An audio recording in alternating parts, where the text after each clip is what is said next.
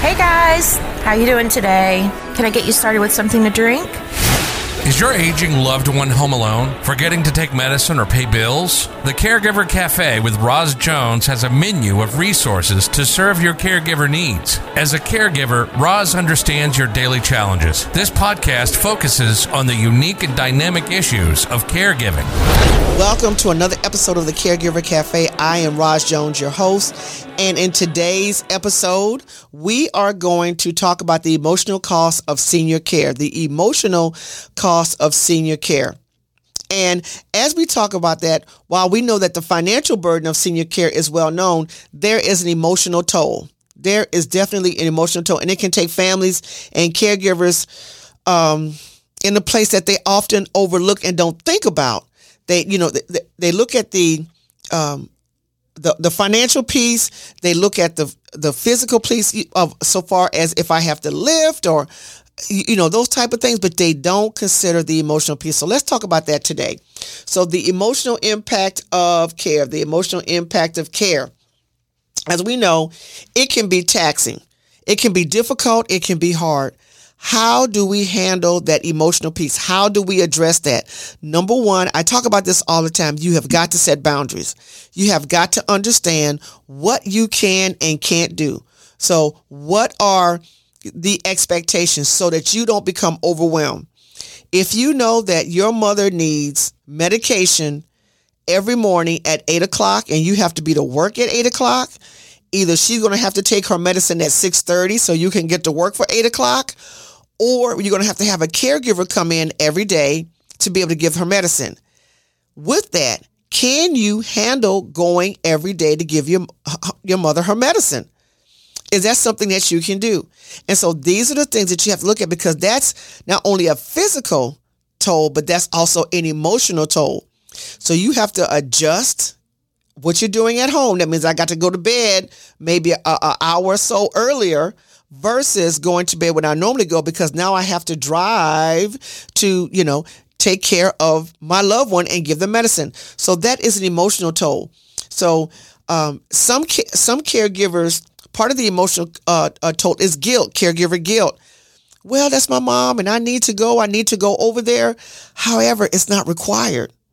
There are other ways to make sure that she takes care of her medicine or gets fed or is checked on if you know that you do not have the capacity or the time to take care of that. And so this is something you have to think about so far as the emotional toll. The next one, number two, is self-care. I talk about this all the time. With the emotional toll that the senior care can take, it's important for caregivers to practice self-care. And so this is engaging in activities that have nothing to do with caregiving. If you want to play dominoes, jump rope, a parachute, whatever you want to do, go fishing, go boating, go on a vacation, whatever it is, that's part of your self-care. And even self-care doesn't even require sometimes you to do anything other than to sit still, These are some of the things that are so important when it comes to caregiving, because the emotional toll can then begin to impact your health, impact your, your stress levels go up, anxiety, you're overwhelmed. Now you're overweight, you're eating emotionally. There are a lot of things that can go on so far as the emotional piece. And then two, were you ready to be a caregiver?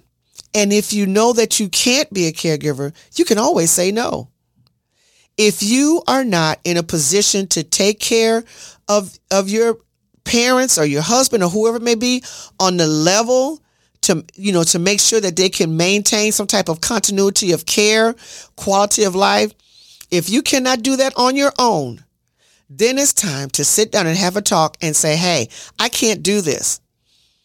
And so there's going to have to be alternative options and choices that you're going to have to make sure that your loved one is taken care of, but also too, that your emotional and physical is taken care of as well. So every day as a caregiver, what are you doing to make sure that you decompress after you take care of your loved one? Self-care is not just self-care Saturday. It's not self-care Sunday. Self-care is daily. I say this all the time. You often hear me say this. Your body is a scorecard. It will tell you when you're winning, and it will tell you when you're losing.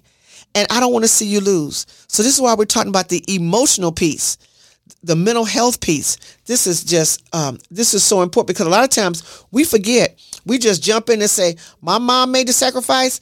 I'm going to be, do the sacrifice. And so also part of the mental piece is that if you need counseling or therapy, please, ma'am, please, sir, understand that it's okay to ask for help.